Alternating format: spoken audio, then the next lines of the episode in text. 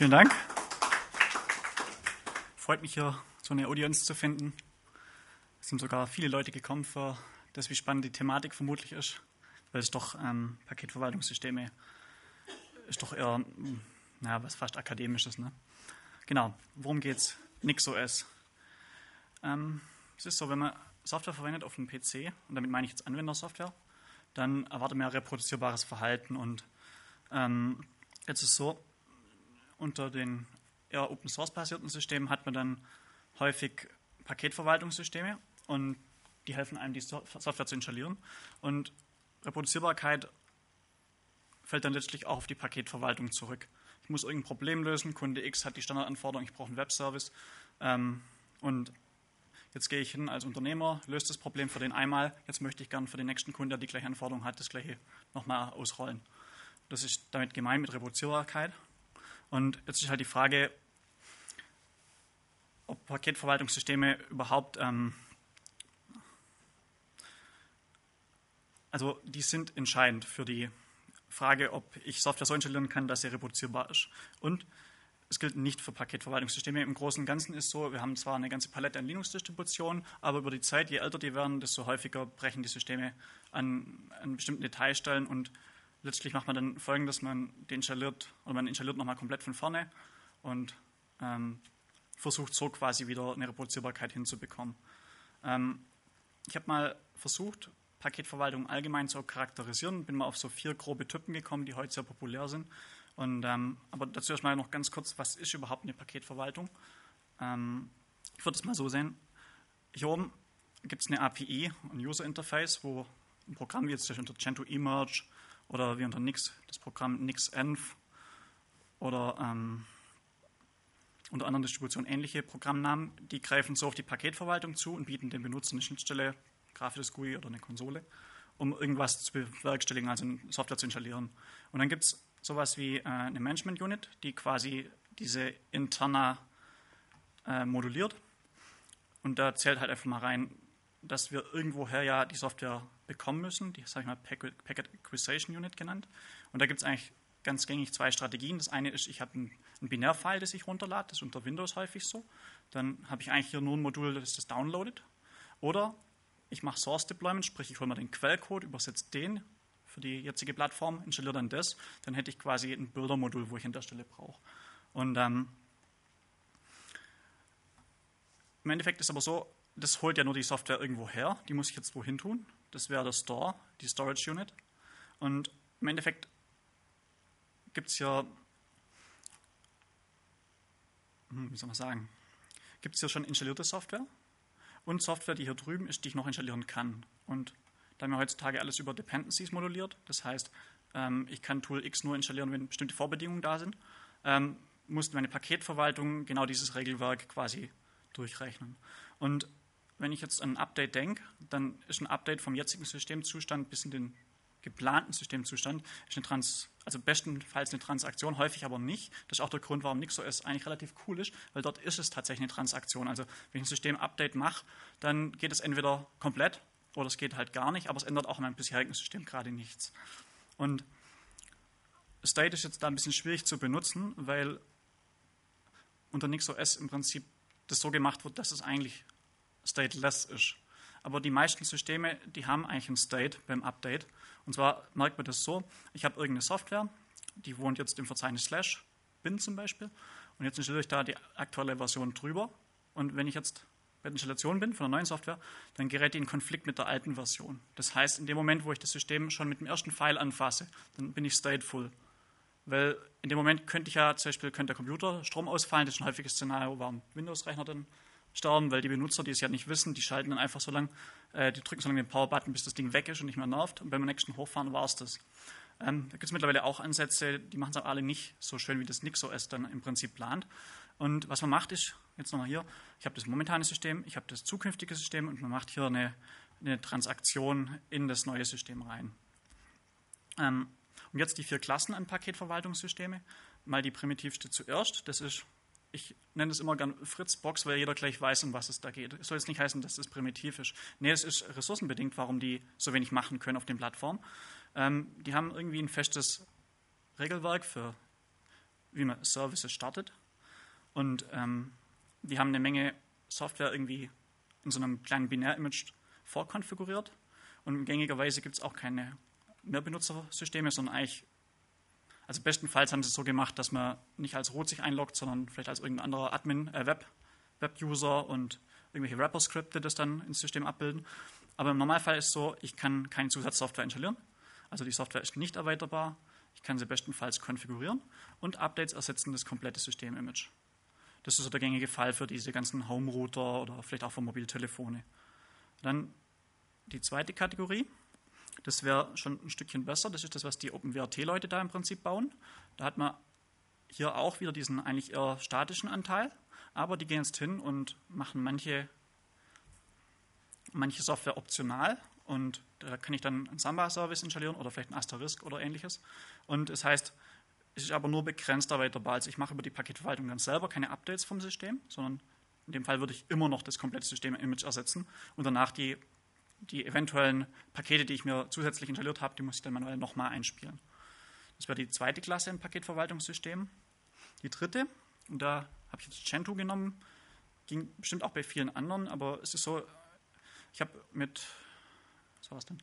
Red Hat mal angefangen, bin dann an Debian Apt vorbeigekommen, dann ähm, hatte ich lange Jahre Gentoo Linux drauf, weil damit kann man sehr flexibel sein System ändern, weil es einfach komplett von der Philosophie her im Prinzip immer Source Deployment macht. Das heißt, alle Software, wo ich installiere, die hole ich mir aus dem ähm, Quellcode, übersetze es ins Binärformat. Das heißt, man kann da bestimmte Probleme, die man bei den konventionellen also Distributionen äh, begegnet, die begegnet man dann nicht. Oder man hat wenigstens das Mittel, das relativ einfach zu bekämpfen, indem man dann zum Beispiel hingeht und einfach das ganze System nochmal neu übersetzt. Ja, das ist so einer der Fallbacks, der einem immer übrig bleibt. Es dauert zwar sehr viel Zeit, aber es geht. Genau, und warum ist das jetzt noch nicht perfekt? Ähm, es ist so, installierte Software ist gut erweiterbar und nachdem ich das System gebootstrapped habe, das heißt, nachdem ich den Installer durchgeführt habe, ist es eigentlich ein selbstlaufendes System. Nur, ähm, das Hauptproblem ist jetzt, wie schon erwähnt, es ist immer noch stateful. Und ich habe viele habe auch Server gehabt, die nicht so CPU-stark waren unter Gentoo Linux. Und das ist so deprimierend, wenn man dann ein Update macht und man hat dann lange Zeit kein Update gemacht, macht dann das Update und dann läuft man das Problem, Problem rein, ähm, dass zum Beispiel die aktuelle UDEF-Version nicht mit der aktuellen, also mit dem aktuellen System zusammenpasst. Ähm, und dann hatte ich irgendwie keine Device-Nodes und konnte das System nicht mehr hochfahren, weil irgendwie die Zugriffe auf die Festplatten gefehlt haben. Ja, die und das konnte ich aber auch nicht einfach reparieren, sprich ich brauchte eine Rescue-CD, um dann das System im Rescue-Modus hochzufahren, dann die Reparatur durchzuführen, dann nochmal probieren, fährt hoch. Und das ist halt nichts, was ich machen kann, wenn der Server dann bei meinen Eltern zu Hause steht, aber ich nicht dort wohne. Ja? Und das ist aber eigentlich keine Ausnahme, das ist der Normalzustand für Administratoren, die Root-Server betreiben. Genau. Und jetzt kommt NixOS her und bietet eine ganze Menge Neuerungen an. Und zwar auch die installierte Software ist gut erweiterbar. Updates, Upgrades kann man planen. Ähm, aber ich habe jetzt einen Stateless Store. Das bedeutet, ich hm, habe die Software, mh, hm, da kommen wir später noch mal im Detail drauf zu, äh, zurück. Ähm, aber merken wir uns jetzt mal, dass die Programme, also der Store selber stateless ist. Ich kopiere irgendwelche Software irgendwo hin und ich habe diese Transaktionseigenschaft. Also entweder alle meine Änderungen, die klappen auf einmal oder wenn nur ein Teil passiert ist, dann hat es aber keinen Effekt auf das restliche System. Und ich kann das beliebig oft nochmal anwerfen und irgendwann wird es ja schon mal durchlaufen. Genau. Und jetzt kommt noch was Neues dazu. Da wird man vielleicht nicht gleich drauf kommen, wie cool das ist. Die haben eine deklarative Konfiguration der Services gemacht. Also ein Service kann jetzt zum Beispiel sein NTP-Service, kann sein ähm, der X-Server oder mh, hm, irgendwelche anderen Sachen, Debus. Die man eigentlich gar nicht wahrnimmt, wenn man einen Computer normal benutzt. Und es ist so, dass unter NixOS, wenn man einen neuen Service anbietet, also angenommen, ich möchte jetzt gern irgendeine Software paketieren, die, ähm, die als Daemon läuft, dann kann ich nicht nur die Software selber quasi mit einer die sogenannte Nix-Expression dem System bekannt machen und dann wird dann Quellcode in Binärcode übersetzt und das wird ins System installiert, sondern ich kann jetzt noch über ähm, ein weiteres Nix-Skript kann ich bestimmte Parameter festlegen und dann wird diese Nix-Expression ausgewertet und dann kriege ich ein Programm und dieses Programm, das wird dann ausgeführt, zum Beispiel beim Systemstart. Ich kann da verschiedene Parameter eintragen, wann das gestartet wird, wie oft es gestartet wird, welche Dependencies das hat beim Starten. ähm, so wie es halt über, unter Upstart üblich ist.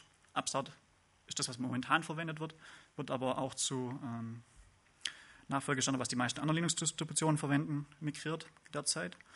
Ähm, und jetzt kommt noch eine ganz besonders interessante Eigenschaft. In NixOS wird das System quasi von außen gebaut. Also gehen wir mal kurz zurück auf das Gentoo-Beispiel hier. Da ist so, mh, mm, ich habe irgendeinen GCC, also irgendeinen Compiler. Ich übersetze mit dem Compiler den Grafiktreiber für einen bestimmten Kernel. Und jetzt gehe ich später hin und mache aber ein Update von dem Compiler. Und jetzt möchte ich gerne ein anderes Kernel-Modul übersetzen. Früher war das zumindest ein Problem. Da hat man für den Kernel und für die Treiber, die der Kernel verwendet, die gleichen GCC-Versionen benutzen müssen. Ich glaube, das ist mittlerweile nicht mehr ganz so kritisch, bin mir nicht sicher. Aber das Problem ist trotzdem gut repräsentiert dadurch, auch wenn das jetzt in dem Fall jetzt gerade nicht mehr so ist. So, das heißt, im Endeffekt benutze ich jetzt vielleicht, um den gleichen Grafiktreiber nochmal zu installieren, einen anderen Compiler. Das heißt, ich bin absolut stateful. Und das ist ein Problem.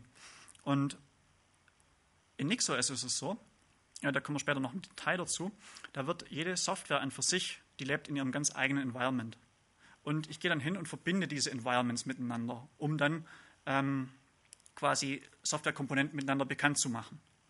Und weil die alle für sich isoliert leben in ihren Environments, kommen die sich im Normalfall, wenn ich es nicht explizit will, nicht ins Gehege. Und das ist eine ganz tolle Eigenschaft, um ein System quasi reproduzierbar zu machen. Das nennt sich dann Purity. Also ähm, wenn wenn ich Impurities im System drin habe, dann verletzt es eben genau diese Eigenschaft, dass sich Software eigentlich nicht gegenseitig beeinflussen sollte. Ja? Ähm, und ja, zu Impurity habe ich hinterher noch ein paar Beispiele. Ähm, ein Klassiker ist, wenn ich eine Software übersetze mit GCC, dann schreibt der GCC, nachdem er das C-File zum Beispiel ein O-File übersetzt hat, einen Timestamp da rein. Und wenn jetzt eine andere Plattform den gleichen Code später übersetzt, dann ist der Timestamp auch anders. Das heißt, wir haben die reproduzierbare Eigenschaft nicht mehr, weil ja auf der anderen Plattform plötzlich da ein anderes Binär-Binary rausgekommen ist. In dem Fall könnte man das jetzt vielleicht durch einen, vielleicht einen Syscall, dass man den Time versteckt oder so, kann aber auch wieder andere Implikationen haben, wenn ich solche Tricks anwende, ja? weil man einfach nicht weiß, was die, was die Bildsystemkreatoren sich alles so überlegt haben. Die können ja zum Beispiel Timestamps verwenden, um zu messen, wie lange es gebraucht hat, um irgendwas zu übersetzen, um dann, wenn es zu lange gedauert hat, vielleicht doch ein anderes Modul zu übersetzen, das vielleicht weniger gute Grafikberechnung macht, aber effizienter ist oder halt schneller durchläuft. Und gerade wenn man das nicht weiß, kann man nicht einfach hingehen und das System an der Stelle bei dem Timestamp so auf eine konstante Zeit setzen, um das dann zu umgehen. Sprich, man braucht da eigentlich eine neue Art und Weise, wie man überhaupt Software paketiert, wie man mit Software umgeht. Und ich habe mal ähm, verschiedene Systeme miteinander verglichen. Ähm, das waren, fand ich, drei coole Kandidaten eigentlich. Gentoo, weil ich mit dem sehr viel Erfahrung hatte. Und weil es hauptsächlich Source Deployment macht. Und dann Debian, weil ich gedacht habe, das ist ein System, das benutzen extrem viele Leute. Heute mehr bekannt durch Ubuntu. Ähm, aber die Technik darunter ist die gleiche im Großen und Ganzen. Und dann war es so, NixOS, da bin ich ja relativ spät drauf gestoßen. Das war ungefähr das System, was ich, ich sag mal, so ganz, ganz grob im Hinterkopf hatte, wie man das Portage besser machen könnte. Aber ich habe dann gesehen, die haben eine ganze Menge cooler Tricks da reingebaut, wie zum Beispiel Hash-Funktionen, da wäre ich vermutlich so nicht drauf gekommen. Aber gucken wir uns das jetzt mal im Detail an. Ähm, diese drei Distributionen, die haben verschiedene Philosophien. Unter Gentoo mache ich im Großen und Ganzen eigentlich nur Source Deployment. Also ich habe E-Builds, die beschreiben, wie ich Quellcode übersetze in Binärcode und den kopiere ich nachher in mein System rein. Dann ist so unter Gentoo das ist ein bisschen der Haken, warum ich eigentlich davon weg bin. Ähm, ich habe nur ähm, sehr beschränkte Möglichkeiten, Binary Deployment zu machen. Also es gibt es schon für LibreOffice und für Chromium. Da gibt es Binärpakete, aber im Großen und Ganzen wird schon eher auf Source Deployment gesetzt. Das heißt aber auch, ist jemand, der, der viel Gentoo benutzt? Nein? Ja, das heißt aber auch, wenn ich jetzt zum Beispiel ein KDE-Update mache und ich habe den Rechner hier, der jetzt Core 2 Duo ist, dann kann ein KDE-Update mal durchaus neun Stunden dauern. Ja. Und das, wenn man so gewohnt ist, dass man ein mit einem Debian-System im Prinzip nur begrenzt ist, die äh, Kilobytes pro Sekunde, um die binären Daten runterzuladen, ähm, schon ein wesentlicher Unterschied. Ja, bitte? Also 2003 war eigentlich non kompilieren oder ein System gut aufsetzen, mhm. die Geschichte von zwei, drei Tage. Ja, ja. Also es musste gekühlt werden. Ja, okay. Ja, dann apt selber, da ist wiederum genau umgekehrt. Deswegen bin ich von Debian weg. Dort ist Binary Deployment also Default, und das ist ziemlich cool, weil es sich so schnell geht. Aber sobald man eine Kleinigkeit hat, zum Beispiel wenn ein Maintainer die Dependencies falsch gesetzt hat, ist gar nicht so einfach, den Quellcode geringfügig zu modifizieren, das in das System reinzuspielen, ohne dabei das System im Prinzip zu beschädigen. Ja. Ich, ich führe eine Änderung im System durch und das ist von der Art und Weise, wie Pakete dort geschnürt werden und wie die in das System reinkommen, ist das so, dass ich dort relativ schnell relativ katastrophale Effekte erzeugen kann. Und warum ich, was mich am Debian damals ziemlich gestört hat, war, das war die Zeit von KDE 3. Dort war gerade Arts, das Audio Demon, sehr populär. Und ich habe aber gleichzeitig auch ein bisschen ähm, Musik gemacht und habe dazu ähm, Jack Deb verwendet. Und jetzt haben die von den Dependencies des KDE 3 so übersetzt, dass man entweder den Jack Audio Connection Kit installieren konnte oder Arts. Aber an Arts hing das komplette KDE dran. Das hieß, im Endeffekt konnte ich entscheiden zwischen High-End Audio oder zwischen KDE und ich kann mit meinem Rechner was anfangen. Ja, das war ziemlich, eine ziemlich schlechte, Situ schlechte Situation. Was man dann in dem Moment macht, ist folgendes. Man entscheidet sich natürlich fürs KDE, installiert die ganzen anderen Softwares, die man will, so, indem man die tar.gz runterlädt und alles aus dem Quellcode mit configure, make, make, install, noch in einen schönen Prefix nach home, Joachim, meine Audio-Apps. Und dann fängt das an mit dass ich eigentlich genau das Gleiche nochmal mache, was die Leute, wo das ursprünglich paketiert hatten, was die gemacht haben. Und da stellt man sich natürlich die Frage, wieso muss ich das an dem System vorbei machen, wenn eigentlich das System theoretisch diese Möglichkeit haben könnte. Wir werden später sehen, bei Nixo ist es genau drin. Also ich kann als normaler Benutzer Software aus dem System, also dieses System anbietet, nachinstallieren für mein Profil. Aber noch cooler, ich kann auch im Prinzip mir Nix-Expressions kopieren, die jemand anders geschrieben hat, und kann dann die verwenden, um Quellcode auch über die Paketverwaltung zu übersetzen für mein System. Als normaler User, das ist das Entscheidende. Ähm, und jetzt gibt es noch zwei besondere, also NixOS macht im Normalfall Source Deployment, das ist das Default, aber die haben jetzt was Cooles gemacht. Bevor die anfangen zu kompilieren, gucken die sich an, wie heißt das, was ich jetzt gerade übersetzen will? Was ist mein Ziel? Das ist irgendein Pro Hash minus Programmname minus Version. Und wenn das jetzt schon mal ein Bildrobot übersetzt hat, dann findet er das und lädt stattdessen den Binärcode vom Webserver runter. Macht dann ein sogenanntes Binary Substitute. Und dann mache ich im Prinzip transparentes Binary Deployment, weil in dem Moment ist es so, wenn ich das Binary auf dem Server zum Beispiel löschen würde, äh, in der Theorie würde er dann automatisch auf Source Deployment zurückfallen, würde dann eventuell ein Gigabyte mehr Speicher belegen, weil er die ganzen Entwicklungsumgebungen runterladen muss, die GCC, die ganzen äh, Libraries von den einzelnen Programmen. Dann übersetzt er das quasi von Grund auf. Und zumindest in der Theorie ist es so, dass das Ergebnis dann das gleiche ist wie das Binary Substitute, das er hat. Es ist so, es war witzig, ich habe das mal selber ausprobiert mit ein paar Paketen, habe dann herausgefunden, ähm, dass sich im Endeffekt für GCC kompilierte oder C kompilierte Sachen ändern sich nur die Timestamps, also es ändert sich sehr wenig.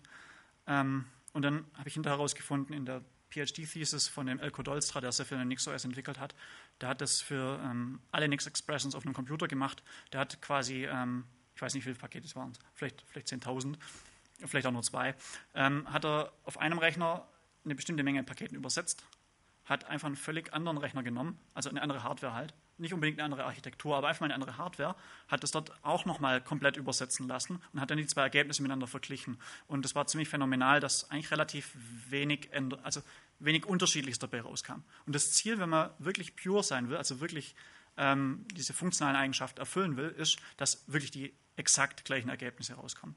Aber das ist gar nicht so einfach, das zu machen, weil die ganze Softwarekultur, die sich etabliert hat, um wie übersetze ich Software vom Quellcode in ein Binärformat und so, äh, da gibt es so viele verschiedene Systeme, dass man vermutlich bei dem, was man jetzt gerade hat, noch lange Zeit hängen wird. Aber man kann vielleicht eine Disziplin aufstellen, wenn man es in Zukunft besser begegnen will. Also so eine Art Framework oder Regelwerk, eine Policy. Wie kann ich Entwickler zu anhalten, nicht stateful zu denken und bestimmte Dinge einfach zu vermeiden, die nachher zur Katastrophe führen. Ja, und jetzt noch eine nette Eigenschaft. Und das unterstützt eigentlich, glaube ich, nur Gentoo-Prefix und Nix-Prefix und natürlich Linux from Scratch, aber das habe ich jetzt hier nicht aufgeführt. Ähm, dass ich Software, ähm, also dass ich, dass ich als normaler Benutzer kann ich mir Portage besorgen und die ähm, die Tools, um Portage zu benutzen, also im Prinzip eMerge, um Software zu installieren. Und jetzt kann ich auf irgendeinem System, zum Beispiel einem, einem Sun-Rechner oder auch ein Linux, ein SUSE Linux, kann ich hingehen und dort ein Gentoo Linux nachinstallieren. Das hört sich jetzt erstmal eigentlich doof an, warum will man sowas? Und es dauert auch mindestens einen Tag, bis die initiale Umgebung aufgesetzt ist, weil es ewig kompiliert. Aber das Interessante ist, jetzt habe ich auf einmal eine Paketverwaltung auf so einem System, wo vorher einfach keine war. Das heißt, ich kann als normaler Benutzer jetzt dort auch Software installieren. Das ist interessant, ich kann einen eigenen Firefox installieren, eigene Tools, aber ich muss nicht mehr diesen Workaround machen, indem ich hingehe, mir die ganzen Libraries einzeln runterlade und die mit make install meinen lokalen Präfix rein installiere. Also sprich, ich habe alle Eigenschaften, die das Gentoo-System native hätte, also wenn ich im Gentoo drin bin, habe ich aber auch, wenn ich das gleiche System in einer fremden Umgebung wie einem SUSE Linux oder einem Red Hat Linux verwende. Genau. Und das macht Gentoo mit Gentoo Prefix, das heißt offiziell so, und ich habe das erfunden, ich nenne das Nix Prefix. Endeffekt ist so, Nix macht es von Haus aus so und der Prefix, wo Nix standardmäßig nimmt, ist halt slash Nix slash Store. Und man kann jetzt aber auch einen anderen Pfad verwenden, um die Software hinzuinstallieren. Genau. So. Wie schon erwähnt, Paketverwaltung nur durch den Admin-User. Ach ja, falls Fragen sind, bitte einfach melden. Ich beantworte gerne alles. Passt dann meistens auch besser, wenn man sich dazu fragt. So, Gentoo, Paketverwaltung, kann nur der Admin machen. Und jetzt gibt es was Interessantes. Es gibt unter Gentoo die sogenannten Slots. Damit kann ich teilweise dann doch parallel Installationen machen. Wenn ich zum Beispiel Python 2 habe und Python 3, dann ist es so, dass die eigentlich intern schon gewisse Kollisionen hätten. Also ich vermute mal zumindest die README-Files und so Sachen, die würden in die gleichen Verzeichnisse installiert werden. Das geht natürlich nicht. Und jetzt ist so, mit diesen Slots hat man jetzt als Paketierer die Möglichkeit, für mh, die Python-Library im Prinzip zwei verschiedene Versionen gleichzeitig zu haben. Warum man das nicht immer macht, ist, weil der Maintainer-Aufwand extrem hoch geht. Man macht das nur für Dinge, wo man es wirklich, wirklich braucht. Das war damals, glaube ich, bei äh, Qt so, ähm, ist bei Python so. Es gibt noch vielleicht, vielleicht 30 Ausnahmen oder so, also man macht das nicht allzu oft. Dann, was mich bei Cento, was mir aufgefallen ist im Unterschied zu NixOS und was mich ziemlich geärgert hat oft, war, wenn ich ein komplettes System neu übersetze, dann ist das der Kernel selber, also der Kernel und die Kernel-Module, nicht unbedingt in den Dependencies. Das heißt, ich mache mein emerge-udn world, was quasi ähm, versucht, möglichst alle Dinge zu abzudaten, die ich explizit will, durchs World-File, wo quasi alle Programme drinstehen, die ich installiert haben will. Ähm, und wenn ich das dann ausführe, dann bin ich mir nicht sicher, wie es gerade ist, aber früher war es zumindest so, dass äh, den Kernel nicht nicht automatisch mit übersetzt hat und danach dann die ganzen Module, die zu dem Kernel passen müssen, auch nicht automatisch mit installiert hat. Ähm, und es führt einfach dazu, dass man da doch wieder nicht den Paketmanager nimmt, sondern irgendwelche Wrapper-Skripte, die einem vielleicht ein bisschen Arbeit abnehmen. Ähm, Gerade vergessen, wie es unter Gentoo heißt. Wie? Ja, das auch. Nee, ich meine von Kernel die Abstraktion. Ah, weiß ich gerade nicht. Ähm, Gen-Kernel heißt es, genau, Gen-Kernel. Und es ist so, ich habe einmal ein System komplett zerlegt, weil die UDEF-Version irgendwie mit dem aktuellen Kernel nicht zusammen funktioniert hat. Und das führt halt zu ziemlichem Frust. Ähm, es ist so ein Vorteil, also Riesenvorteil in Gentoo, warum ich es benutzt habe. Source Deployment ist sehr einfach. Das heißt, ich kann relativ schnell hingehen und wenn ich jetzt eine, eine Software patchen will, weil ich einen Bug gefunden habe und ich möchte ihn jetzt testen, habe ich das jetzt richtig gefixt, dann kann ich hingehen und einfach das Source Deployment geringfügig modifizieren. Ich hänge in das E-Build, das ja die Transaktion von Quellcode zu Binärcode macht und die Installation ins System letztlich realisiert. Da kann ich einfach so eine Zeile einfügen, bitte mach diesen Patch dazu. Dann übersetzt es, wie die Paketverwaltung das machen würde. Also das, das ist das Tolle, muss man sich, muss man sich vor Augen halten. Ich muss nicht hingehen, diese Software, die ich patchen will, im Quellcode runterladen, irgendwo hinkopieren, dort ein Configure-Skript ausführen, dann von Hand das Quellcode-File modifizieren, wo ich modifizieren wollte, dann irgendwie mit make install das ins System zu installieren. Ja.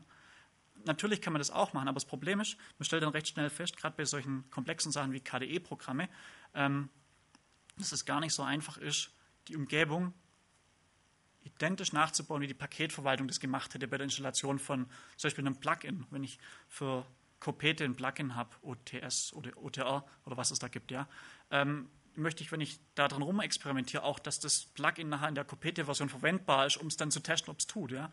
Man findet die Pfade gar nicht so leicht.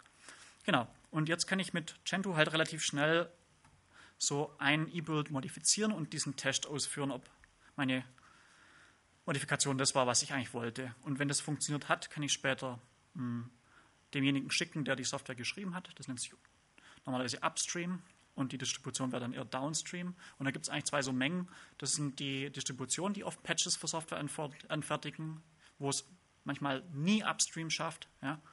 Und äh, dann gibt es den Upstream als Software-Vendor, der Software schreibt und ähm, gerne Patches entgegennimmt und im nächsten Release dann die Patches drin hat. Das ist der ideale Fall, wenn da die Kommunikation gut läuft. Genau. Dann ist so, Debian hat grundsätzlich die gleichen Probleme. Ist noch schlimmer, es gibt keine Slots. Und Source Deployment ist, ist totale Gefrickel. Ich mache das nicht sehr gern. Ähm, es führt dazu, dass man in seinem Root-Verzeichnis zig verschiedene Ordner und Files anlegt und source.org und noch was hat. Und man eigentlich den Überblick extrem schnell verliert, was man eigentlich da vor sich liegen hat. Ähm, aber Debian hat ein paar andere Vorteile, die echt wesentlich sind. Es ist sehr alt. Es hat einen großen Pool an Nutzern.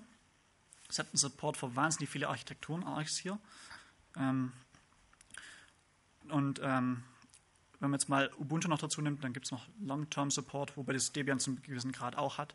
Das ist interessant für die Server mit fünf Jahre äh, Garantie auf stabile Umgebung.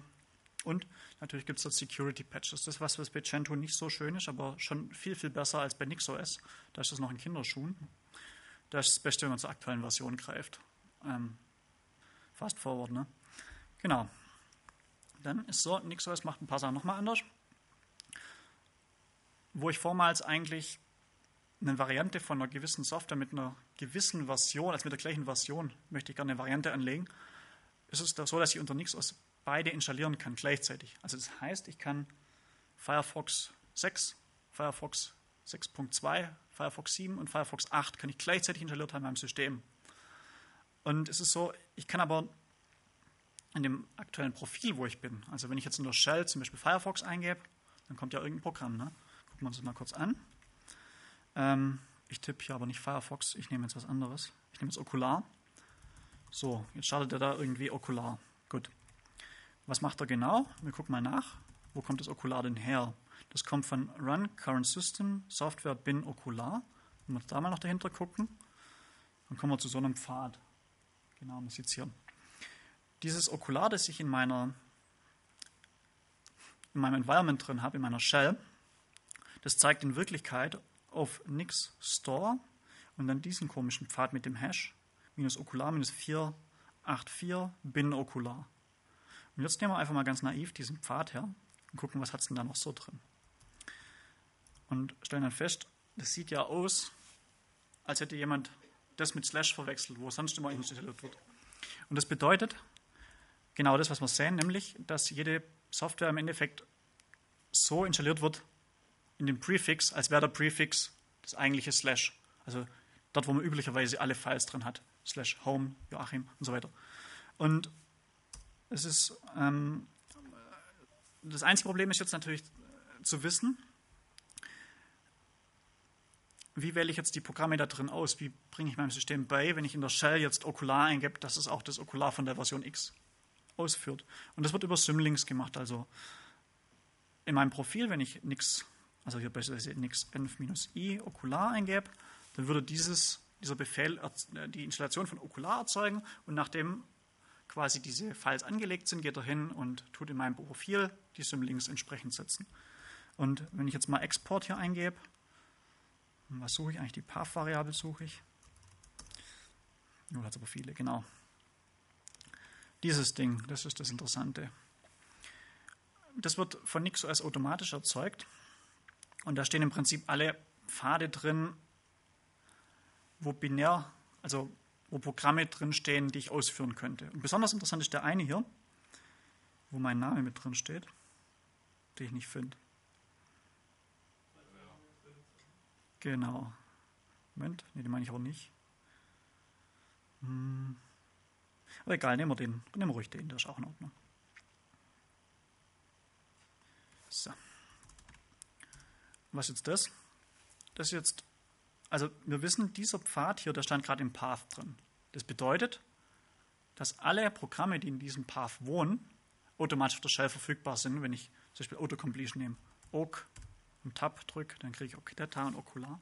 Und das ist der Trick, ich gehe hin und habe so einen bestimmten Pfad, wo viele Programme drin sind, tue das in den Path und auf einmal sind die alle von Path verfügbar. Und interessant ist jetzt halt zu sehen, dass da gar keine direkten Programme drin sind, sondern in diesem Pfad sind nur Symlinks drin. Das sieht man, wenn man es nochmal ls-la macht. Also all die Programme, die ich in meinem Profil habe als normaler Benutzer, die sind Symlinks auf irgendwelche konkreten Versionen. Und das ist der Trick, warum NixOS das alles, also die Installation als Transaktion überhaupt machen kann. Weil der, der große, der Bärenanteil ist ja letztlich Software zu übersetzen, Software ins System zu kopieren. Und Symlinks anlegen, das geht in einem Bruchteil von einer Sekunde. Genau. Gut, dann haben wir schon mal abgeklärt, man kann mehrere Versionen gleicher Software machen. Ich habe das später in der Präsentation nochmal drin. Ich möchte es aber jetzt gleich vorwegnehmen. Ich habe zum Beispiel Nix Store und da habe ich eine Library, ähm, std, hm, ja, mal qt, ich habe gerade den anderen Namen vergessen. So, hier sehen wir, dass diese Version 4.8.4 von Qt installiert ist. Und wir sehen aber auch, ah, Entschuldigung, das ist das falsche Programm, das ist Perl Qt. Was ich suche, ist das hier, Qt 481, genau. Und dann gibt es hier oben das, diesen Link, der ist 482. Also das heißt, ich habe auf meinem System jetzt plötzlich zweimal eine Qt-Library mit einer geringfügigen anderen Versionsnummer. Und wenn man sich das mal so überlegt, brauchst du ja eigentlich mehr Speicher, was ja blöd ist. Ne? Aber genauso läuft das eigentlich unter Windows und unter Mac OS X, wenn ich monolithisches Deployment mache. Dort geht man hin und packt vielleicht auch ähm, die Libraries mit rein als DLL, Mac OS X das entsprechende, und man denkt eigentlich, ja, die sind dynamisch gelinkt ist im Endeffekt auch so. Wenn ich DLL lösche und in dem Systempfad die auch nochmal habe, würde er vermutlich den Fallback nehmen und die vom System nehmen. Ich überschreibe immer den lokalen Pfad, bin mir nicht ganz sicher bei Windows, also bei Linux ist das zumindest so. Ja. Ich überschreibe damit eigentlich den Namespace vom Dynamic Chat Object Resolver. Der geht immer hin, guckt zuerst, ob es das Binary selber drin hat. Wenn das nicht drin ist, dann geht es hin, guckt im Pfad, wo das Binary liegt. Und dann geht es erst hin und guckt in den anderen Pfaden. Also unter Linux heißt es LD Library Path. Gucken wir mal, ob der gesetzt ist. Ja, genau, das ist gesetzt. Und zwar braucht es in dem Fall wohl OpenGL. Und wenn ich jetzt ein Programm starte und ich möchte gerne, dass das eine andere Library verwendet, zum Beispiel eine, wo ich gepatcht habe, das habe ich damals gemacht, wo ich in OpenAL Pulse Audio Support reingehackt habe. Da habe ich mit UT 2004 rumgespielt und habe dann im UT 2004 das äh, OpenAL.so gelöscht und auf einmal hat es den Fallback aus lib verwendet. Das war dann meine gepatchte Variante und auf einmal hat das UT 2004 mit Pulse Audio, Audio ausgegeben. Genau. So, das heißt, wir haben jetzt mehrere Versionen gleicher Software parallel im System installiert, aber nicht unbedingt gleichzeitig aktiviert. Dann ist so NixOS kennt vollständige Abhängigkeiten, das ist auch was Tolles. Wenn ich jetzt hingehe und Software woanders hinkopieren will, zum Beispiel auf einen fast baugleichen Rechner, dann kann ich, später nochmal mehr dazu, kann ich eine Closure bilden und dann alle Pakete und deren Abhängigkeiten erfassen und dann in einer in einem Kopiervorgang auf das andere System kopieren. Und ich weiß halt, dass die Software dort so funktionieren wird, weil die all den Unterbau mitgekriegt hat, was sie braucht. Also zumindest mal von den Dependencies. Es gibt noch Laufzeitabhängigkeiten, die dann nicht unbedingt erfüllt sind, wie zum Beispiel eine, ähm, eine bestimmte Debus-Version oder so. Genau. Dann ist so, ich habe Multi-User Nix Store Support. Unter NixOS, wenn man es so einstellt, können ähm, die einzelnen Benutzer Software in dieses Verzeichnis installieren. Also unter Debian hat das der Admin Recht vor, unter nichts kann man das freischalten. Das stört aber auch nicht, weil im Endeffekt ist so, dass wir wissen, die Software wird ja über Symlinks in das System, in das Profil reingebracht. Wenn ich jetzt hingehe und ähm, diese Symlinks ähm, im Store auf einen geringfügigen anderen Pfad setze, dann stört es ja all die nicht, die es auf den anderen Pfad hatten. Ja. Also die kommen sich so nicht in die Quere. Es sei denn, und das ist der eine Fall, wo jetzt ich eine Software installiert habe und jemand anderes im Prinzip die identische Software installieren will. Das ist der eine Fall, wo es eine Kollision gibt, weil dann landen die im gleichen Verzeichnis und dann ist es auch gewollt, weil wir wissen ja, dann ist es die gleiche Software. Dann ist so, NixOS macht auch Service Deployment, da habe ich hinten raus, wenn das noch jemand interessiert, ein paar Beispiele. NixOS selber betrachtet die ganzen, ähm, die ganzen Softwares, die ich habe, die ganzen Pakete als also als Nix-Expressions, als, als, als, Variablen. Und die werden immer nur ausgewertet, wenn ich die Variable explizit äh, auswerten muss. Das heißt, ich habe so einen ganzen Baum an möglichen Variablen und immer wenn ich die benutze, wird es erst ausgewertet. Das, da hat der Lazy-Anteil. Das bedeutet, wenn ich äh, eine Library als Dependency reintue und die Library wurde vorher noch nie ins System installiert, dann wird die Expression von der Library ausgewertet und gegebenenfalls die Library als Binary Deployment oder als Source Deployment ins System installiert. Und dann ist so, es hat relativ gute Portierbarkeit. Alle POSIX-Systeme, die ähm, können nichts als übersetzen. Es braucht eine Shell wegen Autotools und wegen den Linux-Syscalls braucht, äh, braucht man im Prinzip auch POSIX, glaube ich. Ähm, das ist bei den anderen Systemen, die ich betrachtet habe, hm, ich sag mal, teilweise ähnlich. Also ist jetzt kein großer Vorteil, aber es ist so, ähm, NixOS selber ist auch auf Windows portiert und zwar ähm, allerdings dort auch über äh, POSIX.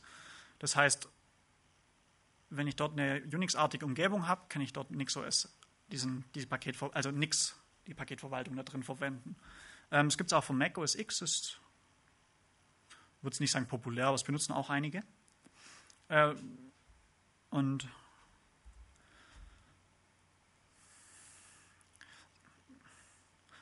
ja, lassen wir das mal hier so stehen.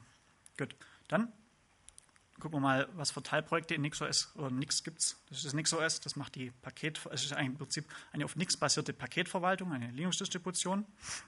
Ähm, das habe ich falsch übersetzt, das ist eine auf Nix basierte Linux-Distribution. So, Nix ist eine purely functional Programmiersprache. Purely functional kommt aus dem Konzept der funktionalen Programmierung, wo ich eine Funktion habe, die hat eine Menge an Parametern und wenn ich die Parameter gleich wähle, aber heute und das andere Mal am Action-Tag auswerte, ist das, was die Funktion zurückgibt, immer das Gleiche. Das ist die Anforderung an eine Polyfunctional ähm, Implementierung, dass ich für den gleichen Input immer den gleichen Output kriege. Und man denkt, ja, das ist ja eigentlich klar, aber man macht das eigentlich häufig nicht so. Also wenn ich jetzt innerhalb von einer Funktion eine globale Variable nehme, dann habe ich eigentlich schon dem Prinzip widersprochen. Ne? Weil sobald die globale Variable sich ändert und ich die Funktion später nochmal auswerte, ist das Ergebnis ein anderes. Und für funktionale Programmiersprachen ist dieses Purely Functional deswegen auch wichtig, weil in dem Moment, wo ich einmal so eine Funktion berechnet habe, kann ich mir das Zwischenergebnis merken. Und das nächste Mal, wenn ich berechnen muss, kann ich das Zwischenergebnis gleich einsetzen.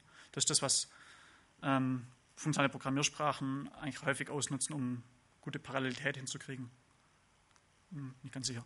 Okay, und Hydra das ist ein Bildbot oder ein Bildsystem für Continuous Integration, wenn man so will. Ähm, es gibt hier diese ähm, zwei GitHub-Projekte, Nix PKGs und Nix OS. Und die werden laufend von der Hydra ausgecheckt, das ist ein Git. Und dann wird ein Bild angeworfen und der kommt zu einem Ende und ich habe ein Binary, das kann ich dann benutzen als transparente Source, ähm, um, um quasi Binary Substitutes zu machen. Oder wenn es nicht fertig kompiliert hat, ähm, dann kriege ich eine Fehlermeldung. Äh, ist ziemlich komfortabel für die Entwickler, weil dann sehe ich, kriege ich automatisch, wenn ich als Maintainer für, dieses, für diese Nix-Expression eingetragen bin, kriege ich, sobald es einmal fällt, eine E-Mail und ich kann mich darum kümmern. Ähm, und dann, ich würde sagen, das jüngste von den, drei, von den vier Projekten ist das Disnix. Und ähm, das macht noch was Cooleres. Nix selber ist eigentlich für einen Rechner gemacht, aber Disnix geht jetzt hin und adaptiert das Konzept auf einen ganzen Pool an Rechnern. Das bedeutet, ich kann auf einmal zum Beispiel auch einen Windows-Rechner nehmen, einen Linux-Rechner und einen Mac OS X-Rechner. Und dann kann ich mit Disnix überall dort Software deployen und habe die ganzen funktionalen Eigenschaften von, von Nix selber. Also auch zum Beispiel, dass die Installation eine Transaktion ist oder dass der Service auf der Destination-Plattform dann ausführt. Ähm, da kann man recht komplexe Setups mitmachen. Vielleicht auch interessant für Virtualisierung, aber Nix selber kann man auch, oder NixOS kann man auch schön benutzen, um sowas wie Unit-Tests zu machen. Also ich habe das mal zufällig gefunden für LVM, der Logical Volume Manager, um Festplatten anders zu strukturieren. Und da ist so, ich weiß nicht, vielleicht ist in der Vergangenheit mal, hat es irgendwie gefeilt, aber es ist doch eine relativ wichtige Komponente. Und dann haben die äh, einen Test definiert und äh, die Hydra, wenn die dann diese Software, die neue Version übersetzt, geht die dann automatisch hin, fährt eine virtuelle Maschine hoch setzt die auf wie beschrieben, führt dann den Test da drin aus, legt zum Beispiel mit LVM ein paar Logical Volumes an und beschreibt ihm irgendwelche Daten, führt das System nochmal neu hoch und guckt, ob die noch da sind oder sowas. Nur so grob die Idee. Der Test war jetzt nicht ganz so, aber sowas kann man damit eigentlich relativ gut umsetzen. und hat dann auch Continuous Integration. So, NixOS Aufbau. Habe ich mal so sechs Folien gewidmet. Erste Folie ist die, wo kommt das Zeug her? Also wenn ich aktiv entwickle, habe ich hier auf GitHub, die Katze sagt alles, habe ich zwei Repositories, die fork ich. Und was ich dann noch zusätzlich brauche, um Software letztlich in meinem System zu übersetzen, ist dieses File etc nixos configuration.nix. Ich habe schon gesagt, das ganze System wird deklarativ beschrieben und die Konfiguration für das System, die liegt jetzt da drin in dem Verzeichnis. Gucken wir uns mal das hier an. Hier habe ich zum Beispiel das hier. Boot init.rd kernel modules. Was, was diese Zeile sagt, ist folgendes. Ähm, all diese Strings, wo hier unten stehen, die werden so ausgewertet, dass sie in das init.rd reinkopiert werden, wenn das System den Kernel übersetzt. Also es gibt eine Menge Varianten, wie man den Kernel und die Module da drin ähm, übersetzt quasi dem System beim Booten zur Verfügung stellt. Und initRD ist ähm, Initial RAM Disk. Das heißt, wenn ich mein System hochfahre, kriege ich, wenn ich übers Netzwerk boote, zuerst meinen Kernel und dann kriege ich noch die initRD. Und der initRD kann zum Beispiel noch ein Shell-Skript drinstehen, wo dann beispielsweise die HCP ausgeführt wird, der holt sich nochmal eine neue Adresse, holt sich vielleicht sogar noch einen anderen Kernel und bootet dann in den rein und fährt so ein komplettes System woanders remote hoch. Und ähm, so, so, kann man da so verrückte Setups machen. Und das sagt einfach nur, tu diese Module alle da rein. Und wenn ich jetzt ein neues habe und ein anderes, dann kann ich das hier dazu schreiben und das nächste Mal, wo das System übersetzt wird, passiert genau das, das wird da reinkopiert dazu. Das hört sich alles so nichtig und unwichtig an, aber es nimmt einem wahnsinnig viel Arbeit ab. Also unter Gentoo, wenn man da das Gleiche will, da sind es auf der Shell, äh, ich glaube, zwei oder drei einzelne Befehle und die musste sich immer merken und dann braucht man auch muss ich auch merken, wo habe ich das letzte Mal, wo ich meinen Kernel gebaut habe, wo habe ich diese Kernel-Config hin, ja? Weil ich möchte ja ungefähr die gleichen Sachen wieder im neuen Kernel drin haben, die ich im alten drin hatte. Und das nimmt einem hier das System ein Stück weit ab. Ähm, ich habe hier zum Beispiel die Group-Konfiguration, das ist übrigens einer der wenigen Single Points of Failure. Wenn ich ein Group-Update mache, äh, das so, wenn das schief geht, dann kann ich auch mit meinem restlichen NixOS-System nicht mehr so viel anfangen, ja? Ähm, aber angenommen, das geht nicht schief, dann habe ich halt unter, ähm,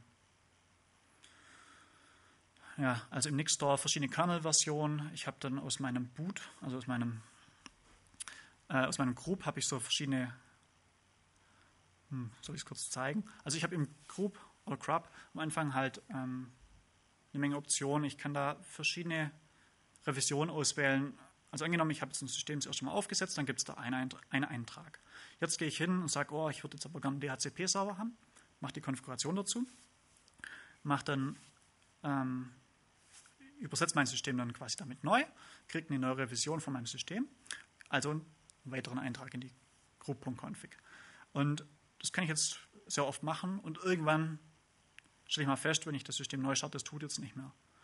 Ähm, zum Beispiel, weil Nvidia beschlossen hat, die aktuelle Grafikkartengeneration die in dem Modell noch aktuell ist, in die Legacy-Treiber-Palette zu verlegen und aus irgendeinem Grund mein System das nicht mitgekriegt hat und aber die normalen Treiber installiert hat.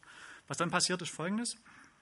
Hm, ich ich habe zwar damals, wo ich das System übersetzt habe, nicht die richtigen Treiber installiert, aber ich habe ja noch all die anderen, die alten Versionen. Ich gehe dann am Bootmenü hin und wähle einfach das eins ältere aus und fahre mein System hoch. Das ist ja quasi die Alternative zu dem, ich nehme jetzt eine Rescue-CD, fahre im Rescue-Modus hoch, repariere mein System so lange rum, bis es wieder funktioniert und kriege dann meine, mein altes System her, habe dann auch wieder diese configuration.nix-File, das hier, kann dann nochmal andere Konfigurationen probieren und wenn alles gut läuft, habe ich irgendwann eine Konfiguration gefunden, die funktioniert. Aber der Punkt ist der, ich brauche keine Rescue-CD.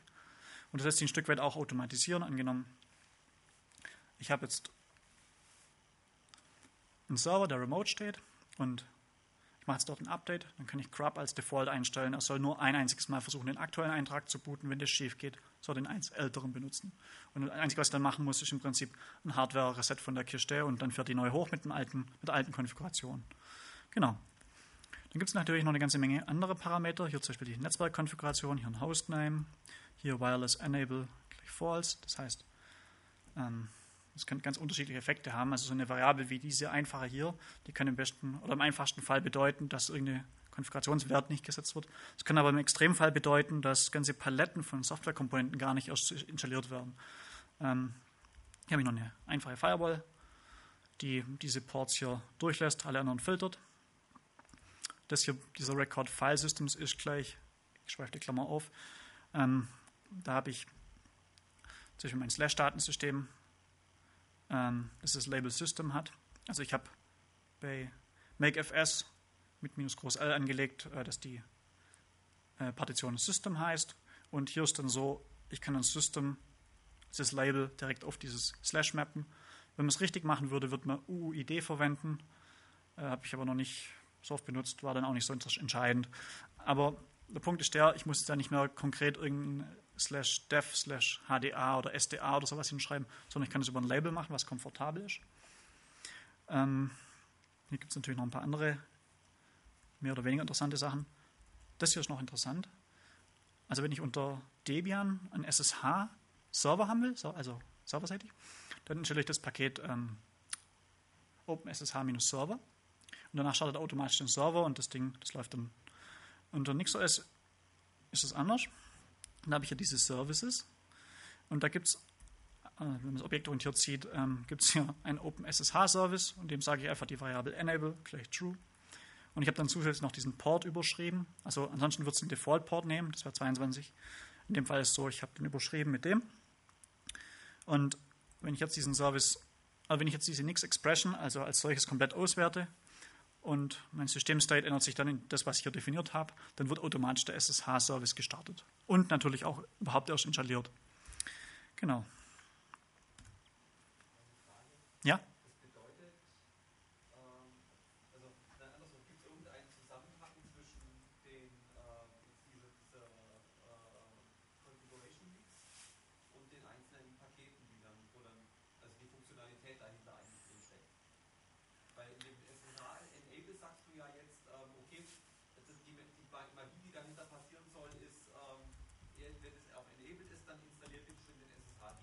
Genau.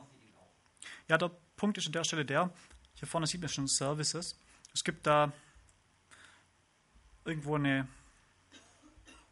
ich sage jetzt mal eine Klasse oder ein Programmkonstrukt, wo ich so eine Menge an Services drin habe. Und da melde ich jetzt einfach noch einen Service mehr drin an. Es kann so simpel sein wie dort, wie soll ich das erklären? Ähm, das bedeutet, ich lege einfach einen neuen Service an innerhalb von einem bestimmten Verzeichnis. Also ich lege dann ein File an. Das wird dann später als Service interpretiert. Und jetzt ist aber so, dieser Service, der hat als Dependency wiederum eine Nix-Expression. Das ist genau das, was du gemeint hast. Und installiert dann die Software zuerst und führt sie danach aus per Init.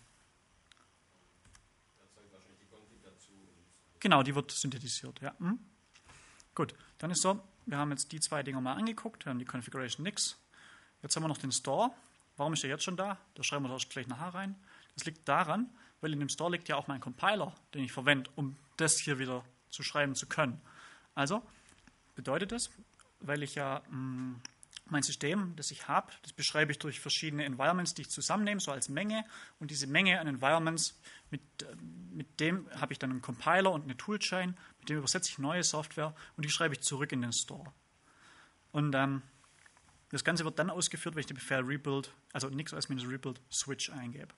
Dann wird das neue System übersetzt und sobald es fertig übersetzt hat, wird automatisch in das System rein geswitcht. Und ähm, ist auch noch interessant, wenn ich das jetzt mache, dieses Nix als Rebuild Switch, dann ist jeder dieser Befehle, also jedes dieser Ergebnisse gleichbedeutend wie eine komplette Vanilla-Neuinstallation von einer Linux-Distribution. Weil ich ja davon ausgehen kann oder ein Stück weit davon ausgehen ja, schon ein Stück weit davon ausgehen kann, dass fast alle Komponenten im Store purely functional sind. Und weil ich ja nichts weiter mache, als bestimmte Elemente dazufüge und die dann in meinem Profil mit Symlinks verlinke, ist es so, dass wenn ich eine, quasi eine Variante von meinem jetzigen System bilde, dann ist das genau gleichbedeutend, wie wenn ich jetzt ähm, das System komplett neu aufgesetzt hätte mit dieser speziellen Konfiguration. Ähm, Configuration Nix haben wir schon mal angeguckt das ist das, wie überhaupt solche Software verfügbar ist. Ich habe hier den Path als Variable, hier gibt es das .nix-Profile. Das .nix-Profile ist ein Symlink wiederum an irgendein zum Beispiel das Default-Profil. Das Default-Profil ist ein Symlink zum Beispiel zu einem Default 42-Link. Das ist halt die 42. Revision von einem Profil, das ich mal installiert habe. Und das wiederum, das zeigt auf dieses Environment. Und in diesem Environment gibt es ein Bin-Verzeichnis, das ist wirklich ein Verzeichnis. Und das wiederum hat einen Symlink zum SVN. Ich will da jetzt gar nicht so genau drauf eingehen. Aber im Endeffekt sagt das aus, ich habe verschiedene Profile, die per Symlinks reingeholt werden. Und in den Profilen habe ich verschiedene Programme, die als Symlinks reingenommen werden. Und so kann ich relativ flexibel ein System aufbauen. Ja?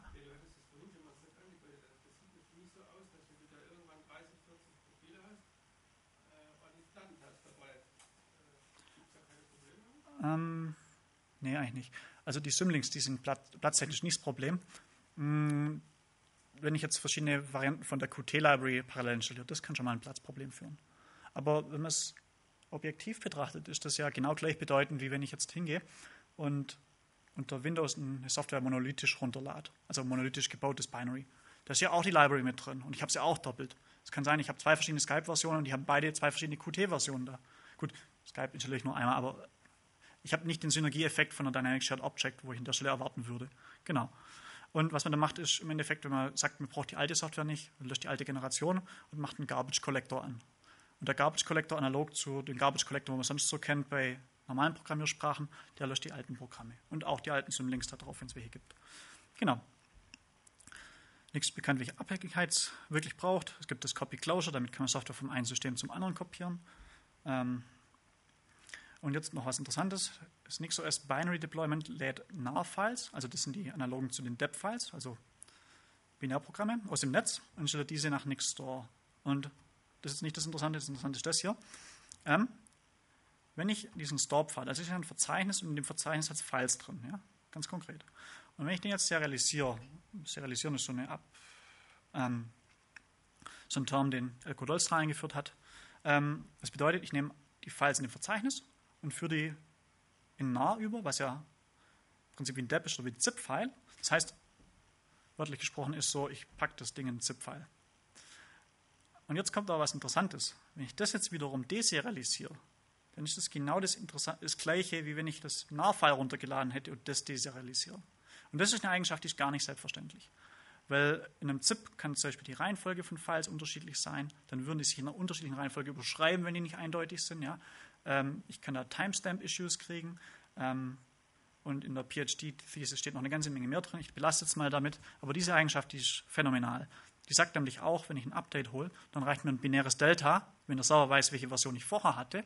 Und dann kann ich hingehen, den installierten Pfad, nämlich äh, zum Beispiel die Qt-Version, nehmen, kann die wieder serialisieren, kriegt dann das NAR-File, führt dann den Binary-Patch auf das NAR-File aus, kriegt dann ein neues NAR-File, mit natürlich einer geringfügigen Modifikation und deployt es wieder auf die lokale Maschine. Und das ist die ganze Magic, die passiert, wenn ich ein Update mache. Und es hört sich verrückt an, es ist auch ein bisschen, da steckt ziemlich viel Intelligenz drin in, in diesem Ansatz. Genau. Das ist so eine Nix-Expression selber. Vermutlich recht klein, oder? Naja, also ich habe hier oben den Namen. Das ist der Name, der nach der Shell auftaucht, wenn ich es installieren will. Ich habe einen Fetch URL Record. Hier steht die URL und eine ähm, eine Hash, Hashwert drin. Und wenn ich das File jetzt runterlade, bilde ich den Hash von dem File, vergleiche das, wenn die gleich sind, fahre ich fort. Dann gibt es ein Configure-Phase, wie man es halt kennt, wenn man System Software übersetzt. Und es ist so, es gibt so eine ganze Latte an Default-Phases, wie zum Beispiel Patch-Phase oder sowas, oder Pre-Patch-Phase. Wenn ich die alle nicht editiere, dann nimmst du die Defaults. Und das wäre bei QMake im Prinzip auch QMake. Und ich habe das aber hier überschreiben müssen und musste dann den Prefix explizit setzen und den setze ich auf out. Das ist, wenn man in so einem Nix-System drin ist, ist out der Pfad, wo ich es hinkopieren will. Genau. Und also sprich, das ist der Store Path, den man da hat, slash nix, slash store, hash, minus Programmname, minus Version. Genau. Und dann gibt es noch eine Liste an Dependencies, die so eine Software haben kann. In dem Fall ist so das Evopedia, das ist ein Qt geschriebenes Programm. Das benutzt die BZIP2 Library, Qt4 und X11. Und dann unten habe ich noch ein paar Metadaten. Und das Ganze macht jetzt schon eine Nix-Expression aus, so simpel ist das. Und die kann ich jetzt verwenden, um Software ins System zu installieren. Genau. Und hier nochmal zu diesen Hashes, wie die überhaupt generiert werden. Das ist sehr interessant. Ich habe beim Source, beziehungsweise auch beim Binary Deployment Guild, wenn ich jetzt von der Evopedia nix den Pfad ermitteln will, wo das hin installiert wird, den Store-Hash oder Store-Path, dann geht es hin und nimmt den Hash aller Abhängigkeiten. Die Abhängigkeiten, die waren die Dinger hier. wo ich BZIP2, Qt4 und libx11 habe. Dann nimmt es den Hash von der Expression selber, also es bildet den Hash von diesem Text hier. Und als drittes nimmt es den Hash von dem TGZ. Bin mir nicht sicher, aber ich glaube, das ist so. Und diese drei Dinger, die werden auf irgendeine Art verknüpft. Ich habe jetzt mal ein Und hingemacht, vielleicht gibt es da ein XOR oder sonst irgendeine Verknüpfung, dann macht nochmal einen Hash. Ist auch egal. Sprich, die drei Dinger, nämlich der Binary, äh, der Source Code, dann die Beschreibung, wie ich den Source Code ins System übersetze und all dessen Abhängigkeiten, die bilden zusammen einen Hash und das ist dann auch schon der Store Path. Und hier ist das Beispiel für die Evopedia. Ich habe diesen ganzen langen Hash und habe dann hier hinten den Evopedia 123. Kann sich da jemand einen Nachteil vorstellen?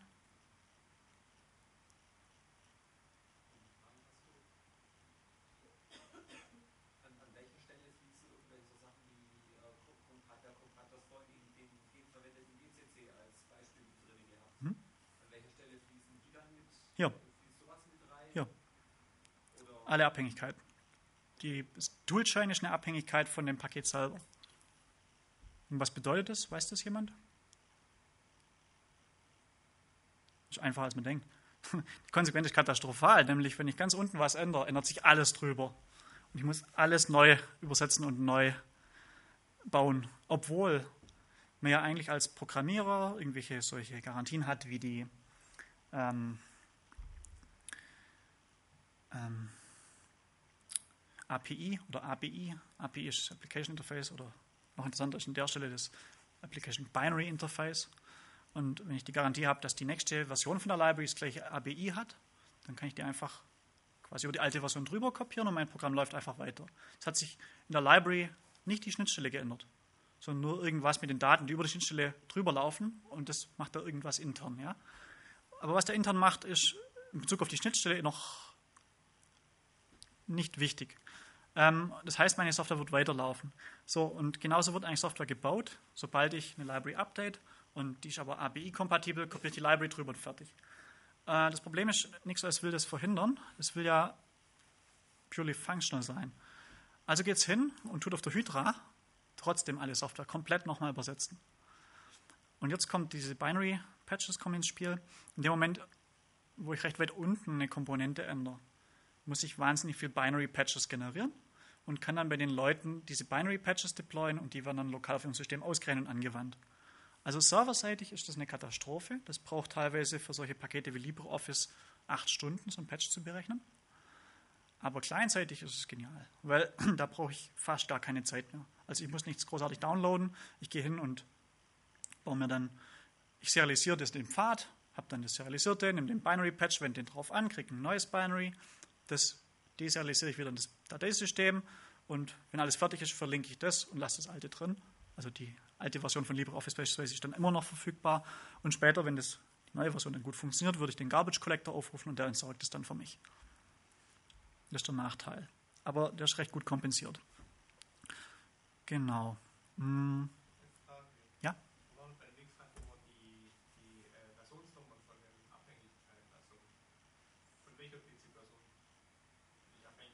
Ah, das ist eine gute Frage. Also sprich, du würdest hier erwarten, dass man eine konkrete Version angibt, richtig?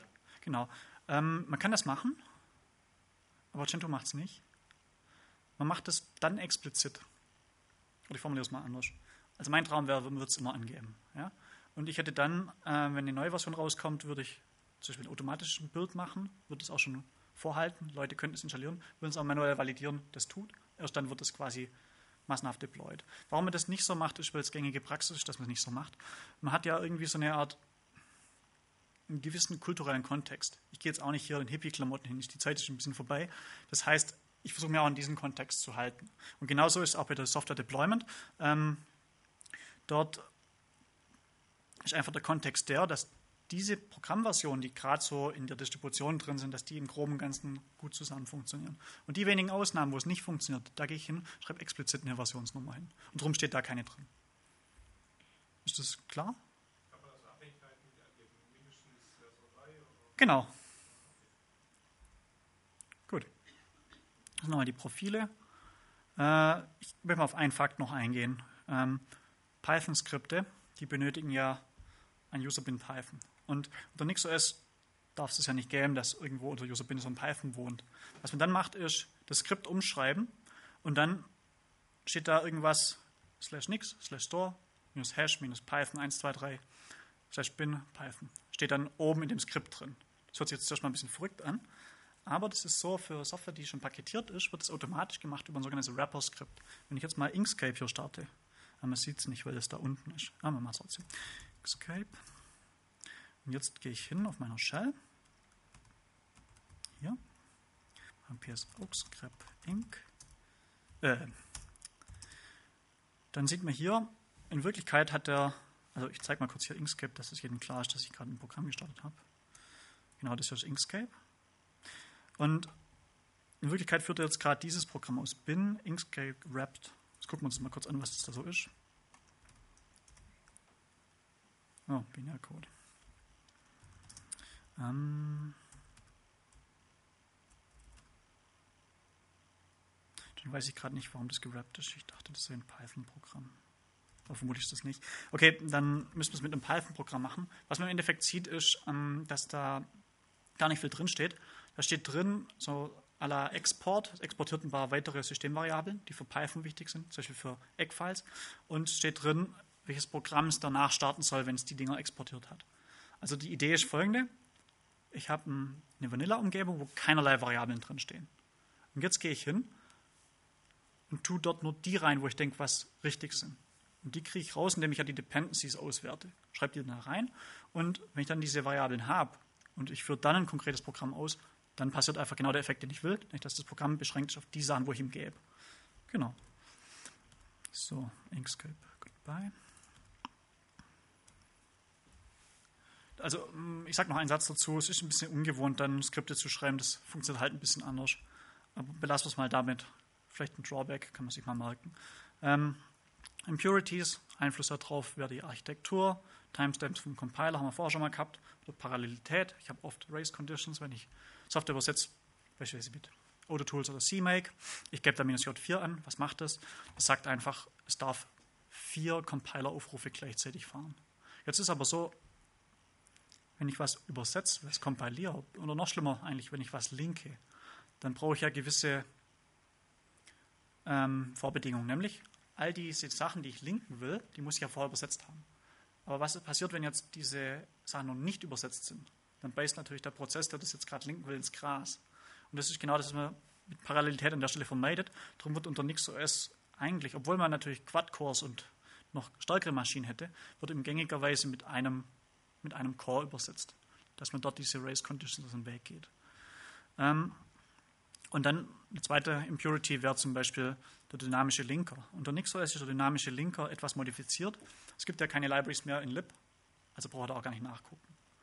Und die Libs, die gebe ich ihm alle explizit und das gucken wir noch kurz an, das ist interessant. Rich Okular. Und dann haben wir das da, das ist ja der Symlink. Wo geht denn der hin? Dahin. Und jetzt nehmen wir dieses Binary, das ist jetzt wirklich das Binary. Und rufen da LDD drauf und sehen dann die Pfade für die Libraries, die er benutzt. In dem Fall wäre das noch so was Bekanntes. Hier ist noch mehr bekannt. Hm.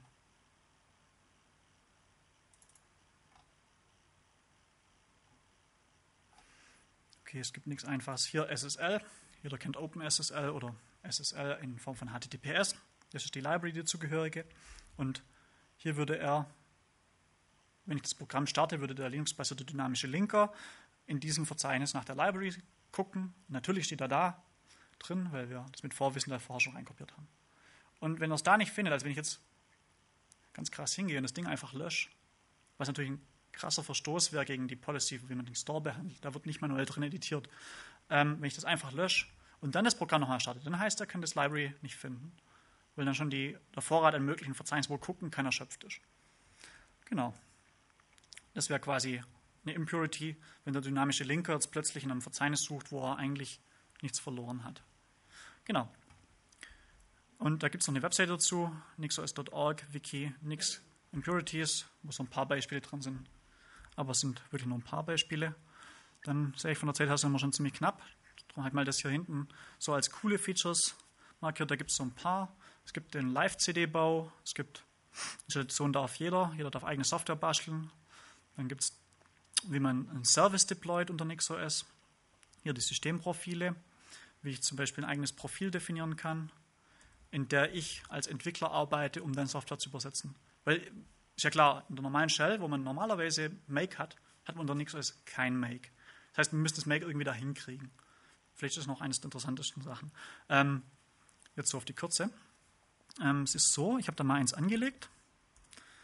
Gehen wir mal in das Verzeichnis Desktop. Hm, Projects. Genau. Hier gehen wir noch nach Build. So. Also das ist jetzt ein CMake-basierter Quellcode, in dem ich schreibe. Wenn ich jetzt hier Make eingebe, dann sagt er mir einfach, also sagt die ZSH schon hier als Autocompletion, Make kennt er nicht, soll er das bitte zu QMake machen. Habe ich QMake drauf? Schlechtes Beispiel. Jeder stellt sich jetzt vor, dass QMake gerade nicht in der Shell war. Okay. Es gibt hier kein Make. Ja? Und jetzt will ich es aber trotzdem haben. Was ich jetzt machen kann, das ist ein cooler Hack vom, ähm, man weiß gar nicht, was geschrieben hat. Ähm, Mark Weber hat es, glaube ich, geschrieben. Ich definiere mal ein eigenes Profil, gucken wir da mal kurz rein unter nix pkgs, config.nix. Und da gibt es hier dieses Spring Random Map Generator. Genau dieses hier. Wir gucken genau den markierten Bereich an. Das hier, ja. Da gibt es einmal diesen Namen, Spring Environment, ist gleich pkgs.myEnvironmentFunction. Und das ist alles nicht so interessant, den Rumpf, den kopiert man einfach. Interessant ist jetzt folgendes: Hier der Name, da muss man die Markierung wegmachen. Und was anderes suchen, genau. Also interessant ist der Name hier, srmg, und diese Menge an Libraries, die ich da drin habe. Und wenn ich das dann installiere, dieses Environment, gibt es Blogpostings und gibt es im Wiki Anleitung, wie das geht. Nur mal so auf die Schnelle, dass man das mal gehört hat, wie es vom Konzept her funktioniert. Dann gehe ich hin und tippe dann Load Environment. Da habe ich ein paar. In dem Fall nehmen wir dieses Spring Random Map Generator Environment. Lade dies. Jetzt hat es mein Environment erweitert. Gucken wir mal, was da so gibt. Gucken wir mal nach CMake. Und bei CMake genau, hier hat er diese konkrete Version von CMake reingetan in mein Environment jetzt. Also in einer anderen Shell, wenn ich den gleichen Befehl eingebe, CMake kennt er, auch. Warum? Äh, Make, stimmt, CMake war ja versehentlich installiert. Make kennt er nicht, aber in diesem Environment, wenn ich Make eingebe, das kennt er jetzt plötzlich. Weil which Make, das ist ein bisschen ein blödes Beispiel. Also, ja, es tut mir leid, vielleicht haben wir bei QMake was ist eigentlich CMake in meinem Verzeichnis? Mal irgendwas ausprobiert. nixenv qa q Stern, das zeigt mir, welche Software ich in meinem Profil explizit installiert habe und da vermute ich jetzt, dass ähm,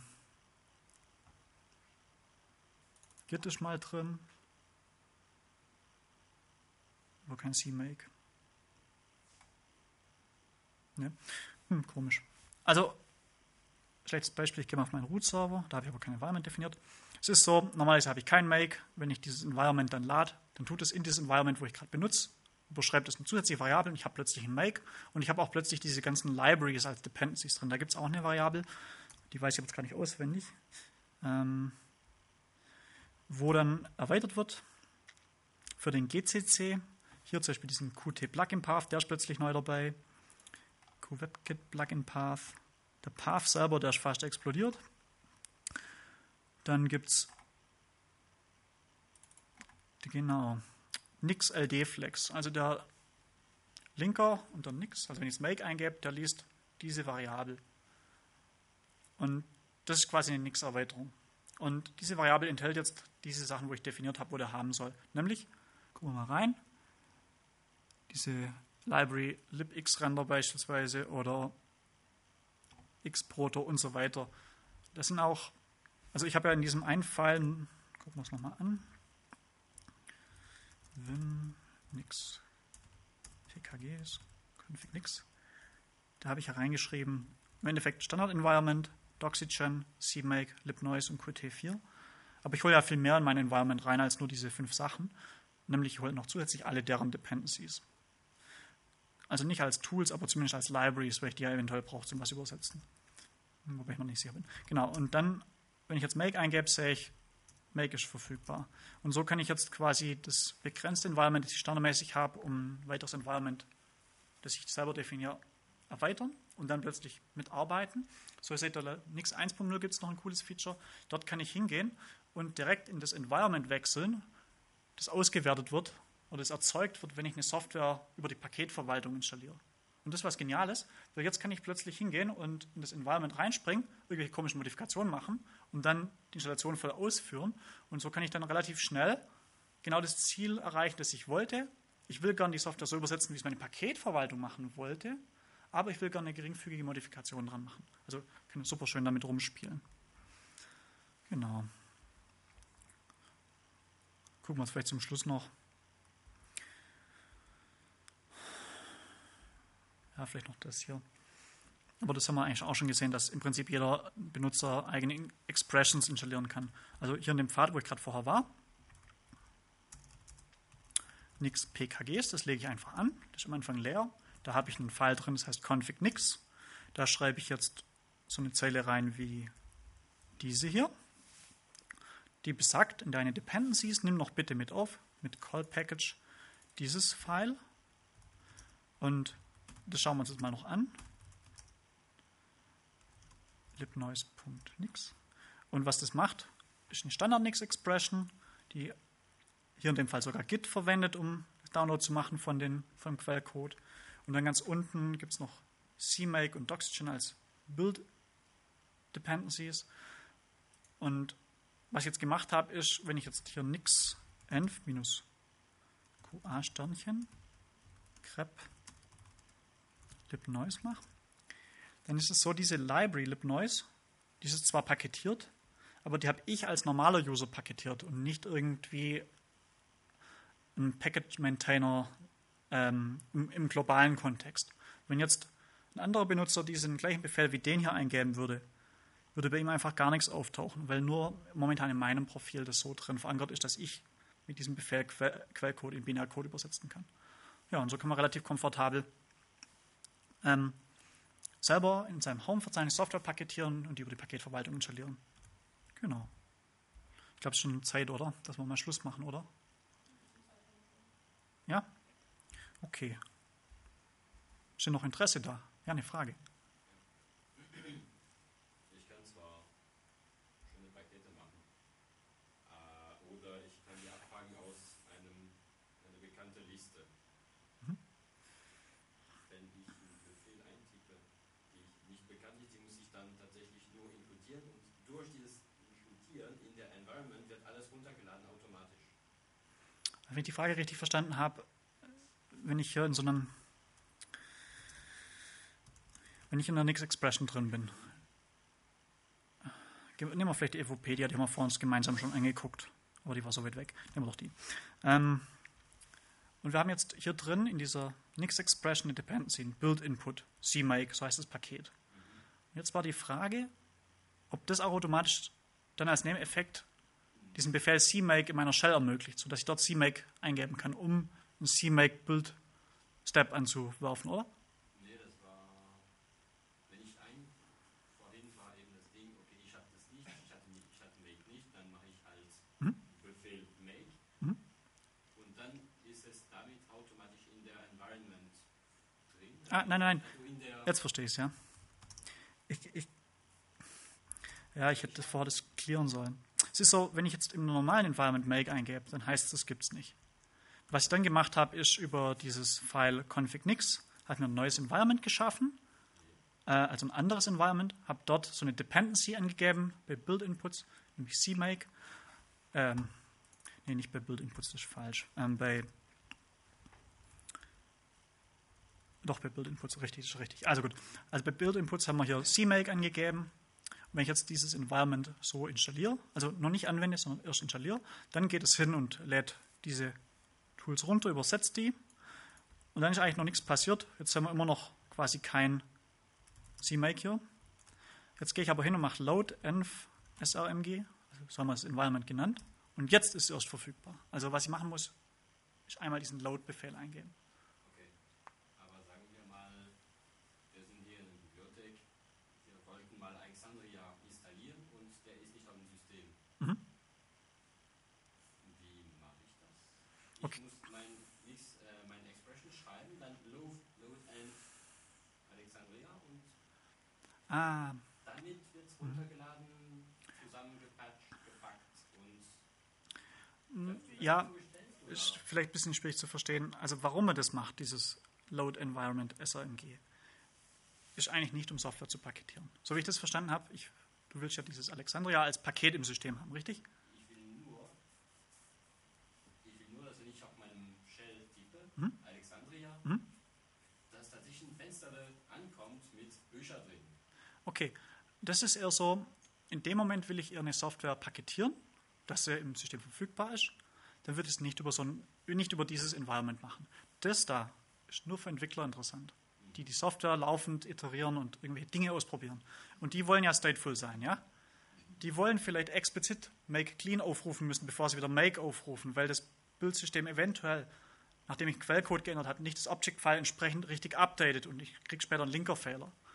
Und deswegen geht ja NixOS hin und macht immer diesen ganzen Build-Step nochmal von vorne. Also es entpackt das Binary, es patcht das Binary, es ruft das ähm, zum Beispiel CMake auf, ruft dann Make auf und kompiliert und linkt. Und das macht alles in einem Go. Das unterbricht es nirgends zwischendrin, schreibt nicht zwischendrin irgendwas rein oder so. Es, hört, es führt auch nicht irgendwie so einen Lauf fort, wenn da irgendwann mal abgebrochen hat. Sprich, das ist immer Vanilla von der Ausgangssituation. Und als Entwickler will ich das nicht, weil als Entwickler habe ich sehr viel mehr Vorwissen, weil ich ja dieses Tool eventuell geschrieben habe. Das heißt, ich kann so gewisse Effekte, die ein normaler User hat, äh, quasi nicht kennt, die kann ich abfangen. Gerade wie zum Beispiel mit diesem Object-File, das ich dann eigentlich mit Make Clean alle nochmal löschen muss, um dann nochmal komplett neu zu übersetzen. Und ein normaler Benutzer, und jetzt kommen wir darauf zurück, was der jetzt eigentlich gerade machen wollte, also was du jetzt machen wolltest, war ähm, eine Software paketieren. Das geht auch über dieses Configuration Nix, aber läuft ein bisschen anders. Was man da macht, ist das, was ich bei diesem Lib Noise gemacht habe. Also es war hier sehr ähnlich zu diesem Evopedia-Ding. Ich habe hier oben Make Derivation vom Standard Environment. Ich habe ein Fetch Git, vorher hatte man Fetch URL. Und äh, hier unten habe ich Dependencies, Build Inputs und Metadaten. Also analog zu diesem Evopedia. Und wenn ich jetzt ähm, in die Configuration Nix reingehe, also die Konfiguration für wie ich Software installiere in meinem System über die Paketverwaltung, da gibt es jetzt auch. Und zwar hier oben.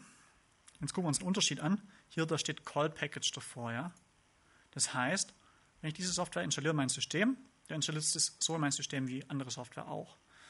Und wenn ich jetzt aber Entwickler bin und ich möchte gern rumbasteln, rumhacken an der Software, dann mache ich das hier unten mit diesem My Environment Function. Also man könnte das auch missbrauchen, um Alexandria zu installieren. Wäre aber der falsche Weg. Ist von der Komplexität gleich schwer. Aber das hier wird man später nicht in das Repository reinkriegen, äh, um das Paketierte, was man gemacht hat, für andere zur Verfügung zu stellen. Das ist wirklich bloß ein Patchwork für Entwickler, mehr nicht. Das tut auch nicht immer perfekt, aber es tut relativ gut. Ja. Genau. Ja, das Disnix können wir uns noch ein Beispiel angucken. Es ist schön dokumentiert eigentlich. Auf der Homepage nixos.org, dort auf Disnix wechseln. Ähm, die NixOS-Entwickler, die gehen auch hin und tun das, was man gängigerweise unter Web Services kennt, als Service exportieren. Und das ist ziemlich cool, weil jetzt auf einmal kann ich angeben, ich möchte da gerne Apache haben und ich möchte gerne PHP 123 haben und ich möchte gerne ähm, MediaWiki haben und das soll doch bitte im Hintergrund MySQL. Ach nee, will doch lieber PostgreSQL. Das konfiguriere ich einmal zusammen in dieser abstrakten Notation. Ich kann das mal noch kurz zeigen. Das hat den ja hier gerade vorher offen. Hier habe ich es auskommentiert.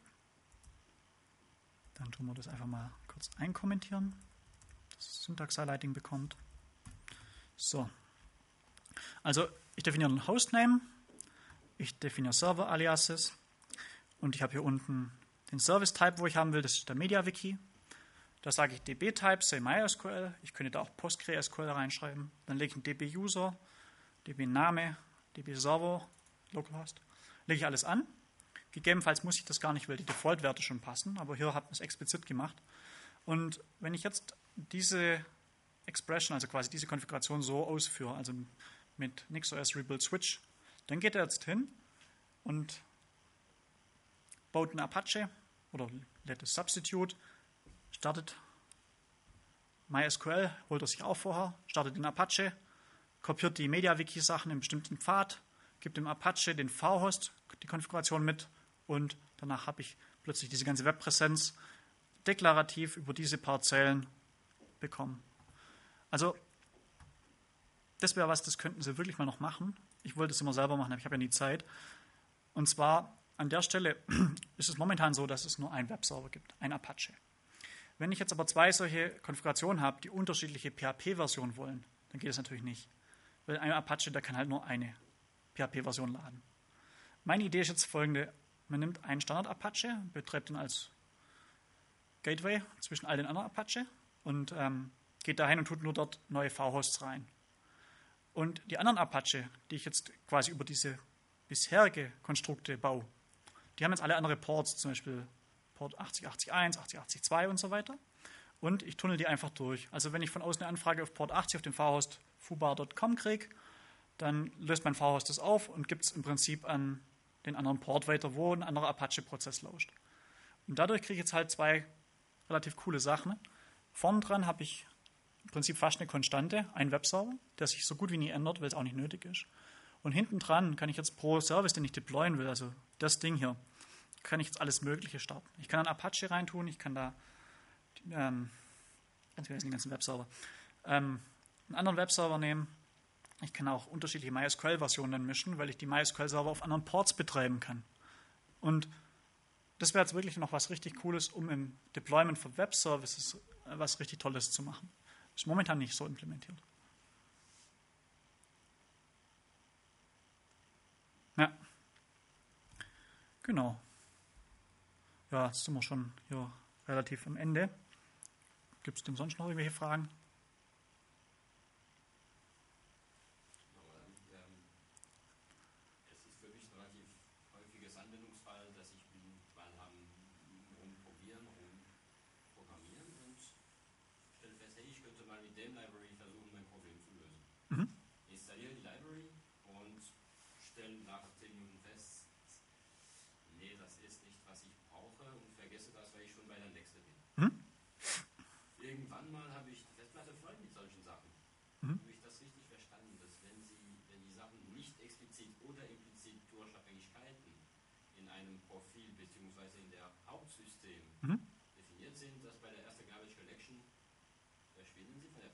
Ja, richtig. Also anders ausgedrückt gibt es gewisse Roots und wenn die Pakete, die ich von den Roots, also ich habe so einen Root, werte den aus, kriege die ganzen Dependency Chains bis zu den Programmen runter, die ich habe. Okay? Den Root, den merke ich mir. Und der Root, der wird nicht vom Garbage Collection erfasst. Aber all die anderen Dinge, zum Beispiel die Teile aus dem Baum, die unten sind, die ich rausgenommen habe, die ich abgezwackt habe, die jetzt nur noch rumliegen, nicht verknüpft sind mit dem Baum, all die Teile werden beim Garbage Collection gelöscht. Und das ist genau der Effekt. Sobald ich quasi in meinem Profil, also mal ganz kurz zu der Frage, hier hat man Chat, hm, genau, hier haben wir ja ähm, My Environment Function implementiert mit dem Namen SRMG. Sobald ich jetzt hingehe und die lösche, das können wir mal noch zum Abschluss machen. Ist zum Abschluss? Jetzt, wie heißt das Ding? ähm, SAMG, ne, wir müssen es kurz suchen, ich weiß es gerade nicht auswendig. env-qa Sternchen grep SAMG. Gucken wir mal, wie viel es da gibt. Ah, genau, Environment. Genau. Und das lösche ich jetzt, nix env-e. So. Und jetzt, jetzt lüge ich ein bisschen, aber ich sage jetzt mal, es ist jetzt nicht mehr im Garbage Collection drin aber ich glaube, es wäre eh nie in der Garbage Collection. Also es wäre eh immer von der Garbage Collection erfasst werden, weil die Benutzerprofile ein bisschen anders ticken. Oder wie war das?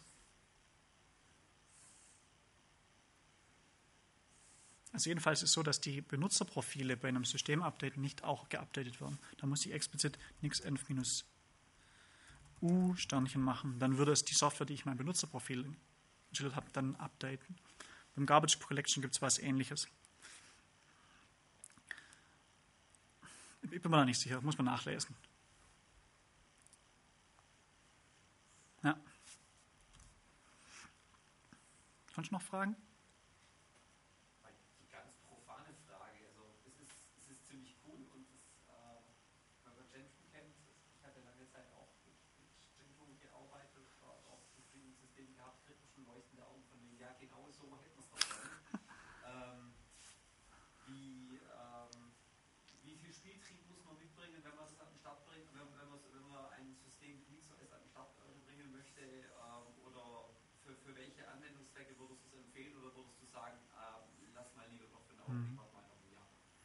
Also sprich, wie viel Courage muss man mitbringen, wenn man so ein System wirklich betreuen will, ne? Wie Ja. viel Zeitaufwand will ich reinstecken? Wie, wie, viel, wie viel Zeitaufwand kommt mir da entgegen? Ja. Was, welche, ich meine, eine Distribution, zu- also ein cooles Konzept zu entwickeln, ist die eine Sache. Ähm, ähm, ein paar tausend Pakete zu pflegen, ist nochmal was anderes. Mhm. Ähm, da wird sicherlich Inseln geben, wo, es- wo man einfach sehr viel äh, schon an, an Paketvielfalt vorfindet, was gut gepflegt wird. Es wird Bereiche geben, wo äh, wo es- wo es wenig gibt. Keine Ahnung, vielleicht gibt es einen KDE-Fan, der das immer super frische Qt- und KDE-Pakete hat und GNOME ist stiefmütterlich. Ähm, gibt überhaupt äh, für den, für den Desktop-Bereich viel, würde man es momentan lieber nur auf dem Server einsetzen oder Hm. Also ich tue beides. Ich setze auf dem Desktop ein, ich setze auf dem Server ein. Ich setze sogar auf ziemlich vielen Servern ein. Und mir hat das so wahnsinnig imponiert, dass ich im Endeffekt durch ein Update den Server nicht mehr schrotten kann. Ich kann ja schon in ein State bringen, wo er dann nicht mehr bootet, aber ich brauche bloß Reset-Button drücken und im Bootmenü den alten Eintrag auswählen und schon geht's weiter. Das ist was ganz Tolles. Anwendungsfälle momentan in der großen Industrie. Also ich weiß, dass äh, der Elko Dolstra, der das recht viel daran gemacht hat, dass der in einem Unternehmen arbeitet, die sich viel mit Cloud Computing beschäftigen. Ich kann mir vorstellen, dass sowas das nächste äh, Amazon, also so- sowas könnte Amazon zum Beispiel toll einsetzen. Der funktionale Charakter ist momentan noch ein bisschen wenig zugänglich für die meisten Leute und deswegen wird die Konver also wird bis, bis die Industrie dahin konvergiert, wird es noch ein bisschen dauern. Aber es ist schon so weit, dass ich es gerne benutze und das heißt viel, ja. Weil ich mag eigentlich auch grundsätzlich einfache Sachen. Aber ich bin auch nun mal gern Entwickler und das heißt, ich setze mich auch mit Quellcode auseinander. Aber viele nervige Sachen, die ich bei allen anderen Distributionen hier schon gezeigt habe, die sind da nicht mehr drin. Es gibt noch ein paar neue, aber die muss man halt mit der Zeit fixen. Und das ist definitiv der richtige Weg, weil das, ich kenne keinen anderen Ansatz, der das so sauber vom Konzept macht. Ne? Wer es benutzt, momentan sind es vielleicht tatsächlich eher Leute, wo es zum Hobby benutzen. Ähm, die ganze NixOS-Plattform, die Hydra, der Webservice und so, die laufen alle unter NixOS. Aber die haben auch so nett mit den Dogfood das geschrieben auf ihrer Homepage. Ähm, hm, das war, glaube ich, NixOS. Ah, ich weiß es nicht mehr. Also jedenfalls nach dem Motto, ähm, ja, sie benutzen das, aber sie müssen dann halt auch die harte Arbeit leisten, wenn es mal nicht tut. Ja.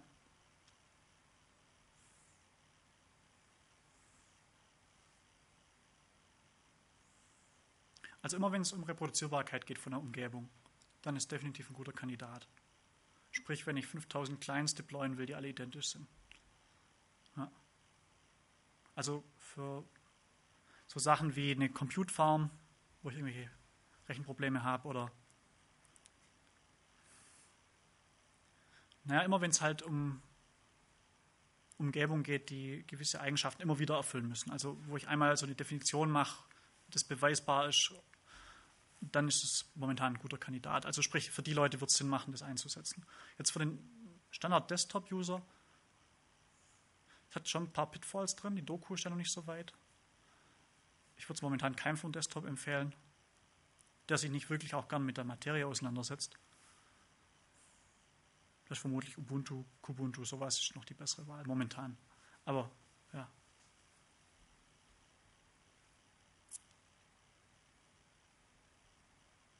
Sonst noch Fragen? Sonst. Ja, dann vielen Dank fürs Zuhören, fürs Durchhalten. Hoffe, hat ein oder andere was gebracht.